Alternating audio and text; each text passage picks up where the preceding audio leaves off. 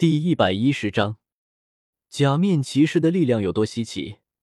这些人已经见识的差不多了，但是刚刚加入的宁龙龙可还一点都没有习惯，甚至应小牙说的每一句话，他都听不懂。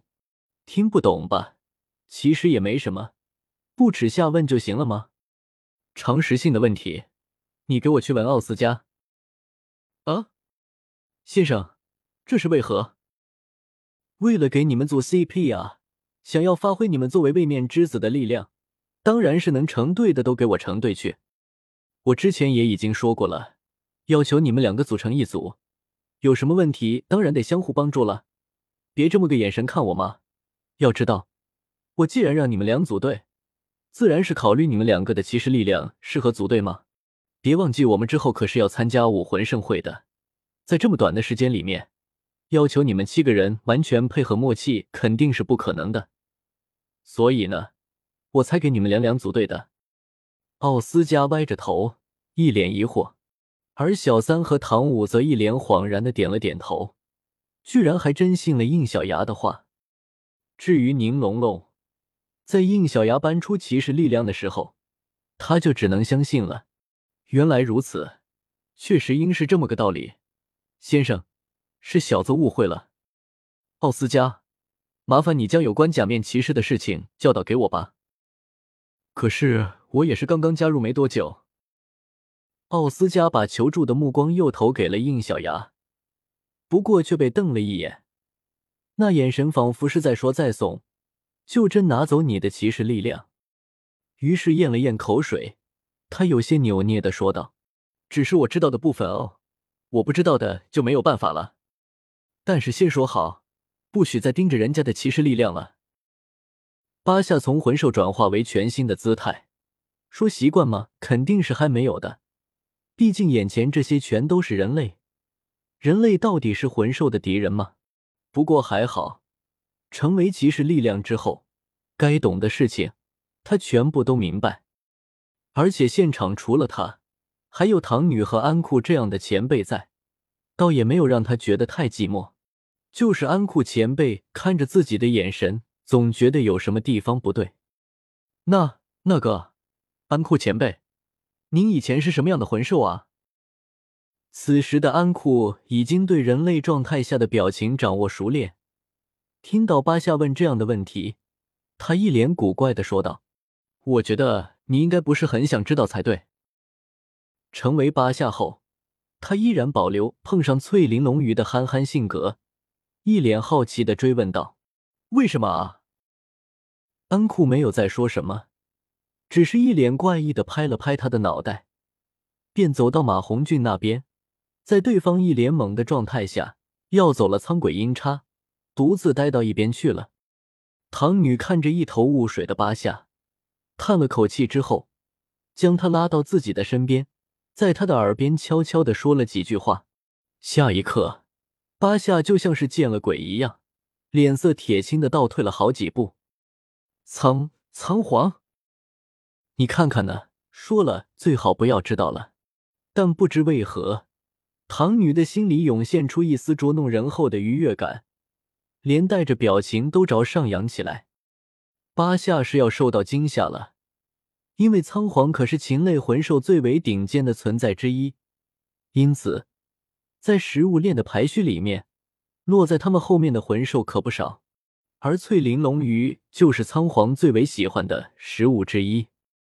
而且，身为火焰属性的魂兽，仓皇的火焰因为会受情绪波动，一个不小心就会心火中烧，情绪难平，所以反而时不时的需要进行物理降温，因此特别的喜欢冰冻食物。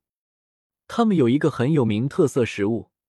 那就龙鱼冰棍，说白了，就是把龙鱼类魂兽扔到冰寒极地里冻成冰棍，然后连同冰棍一起咬着吃。也就是说，刚刚那个眼神是看着自己嘴馋的眼神。五，一想到这里，作为生物的本能，巴夏两眼一翻，就像一条鱼一样，满嘴泡沫的晕了过去。晕过去的同时。这个人类形态也保持不住，恢复成了绿油油的鱼人形态，顿时惹地众人一阵惊慌。看着晕过去的八夏，安库无奈的叹了口气，对着手里苍鬼阴叉说道：“哎，可惜了，本来就已经上千年没有吃过了，现在反而吃不到了，真是怀念龙鱼冰棍在嘴里咬碎的口感。你也注意点，就算已经闻到香味了，也不能吃。”咚。苍鬼阴差表面的鬼脸，眼睛闪烁了几下，传出了苍炎天师就无奈的声音：“妈妈，我的骑士力量不需要进食，而且我的食谱选择更偏向爸爸那边的鬼面狮鹫。翠玲珑鱼我不喜欢吃，不过冰棍要是挺喜欢舔的。”如果巴夏醒来听到了这对母子俩的对话，恐怕又会吓到晕过去。在这样的氛围下，众人收拾好了行李。准备正式的离开百慕海沟。这一次，早有准备的应小牙给每个人发了一片从小曼那里兑换来的晕车药，再三保证了绝对有效的情况下，才把众人轰上了颅骨战车画廊号。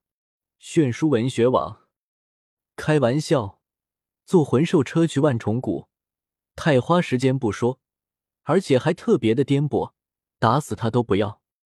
大人。难得来到百慕海沟，您就解锁了一个骑士力量，还带回来一头色龟，是不是不太划算？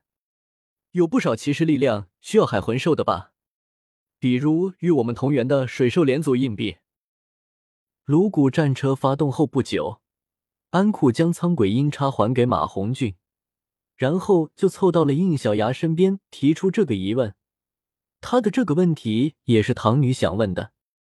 假面骑士欧兹的力量源头所需要的魂兽非常的多，而绝大多数情况下，一枚硬币就需要一头魂兽。像你还有黄金玳瑁那样能正好解锁出一个连组的魂兽，实在是太少了。水兽连组我自然也想要，但是眼下多出这么多事情，只能向后延迟一下了。话说到这里，应小牙的脸上露出了神秘的笑容。不过嘛。虽然水兽连组的三枚核心硬币我没有时间去找对应的魂兽，但并不是完全没有收获。我花了一个晚上，可不只是带回来一把八下脉灵枪而已。说着，光芒一闪，他的手里出现了一个带着三个圆孔插槽的蓝黑色腰带。乌兹驱动器！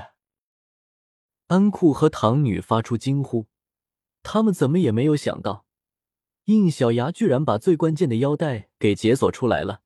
要知道，欧兹驱动器是少数几个需要魂兽解锁的骑士腰带之一，所以他们一开始都以为要等很后面才会用到他们的骑士力量。海洋里面有可以解锁这个的海魂兽吗？应小牙摇了摇头，确切的说，并不是海魂兽解锁的，而是一个植物魂兽解锁的。你们听说过宝珠珊瑚吗？宝珠珊瑚是一种生活在海洋里的植物系魂兽，有很多个亚种。它们这一类大多有一个共同的特征，那就都有一根十分漂亮的管状珊瑚枝。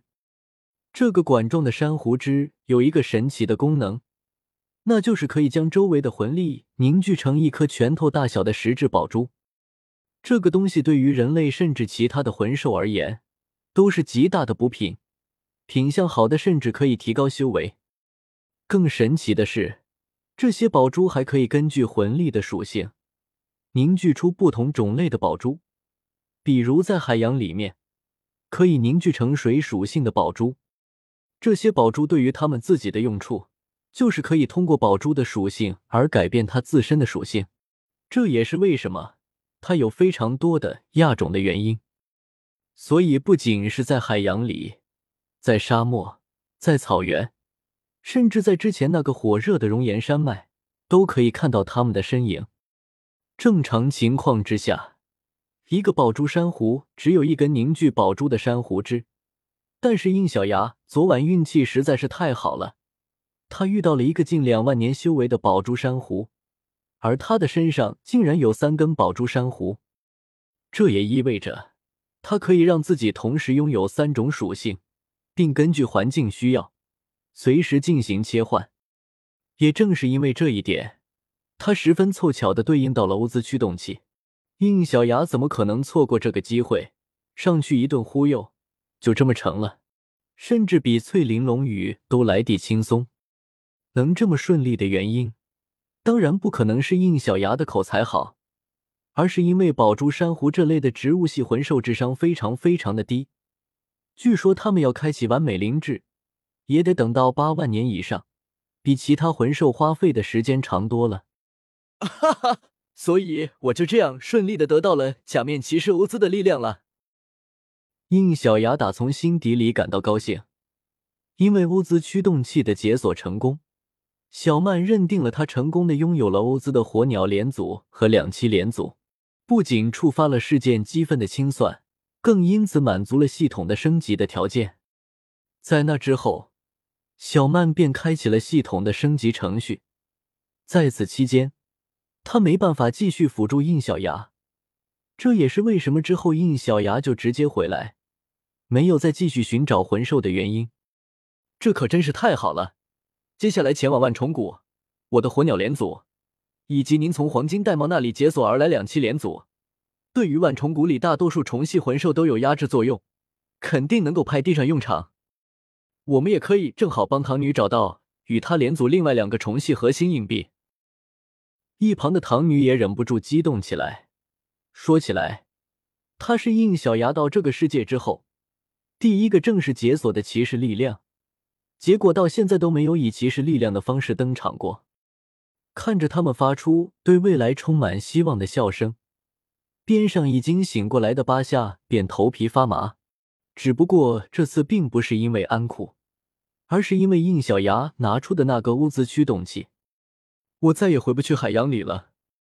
巴夏一脸苦涩的抱着脑袋，那可是龙宫上的宝珠珊瑚啊！龙王大人肯定已经气疯掉了。啊！早知道当时就不带应大人去看龙宫了。果然，就在他们离开百慕海沟后没过多久，这片东方海域便掀起一阵海啸，一道恐怖的龙吟响彻在整片海洋之中。谁他妈拆了本王的门梁？给本王还回来！读修真英格兰，请记好本站的地址：w w w. 点 f e i s u w x. 点 o r g。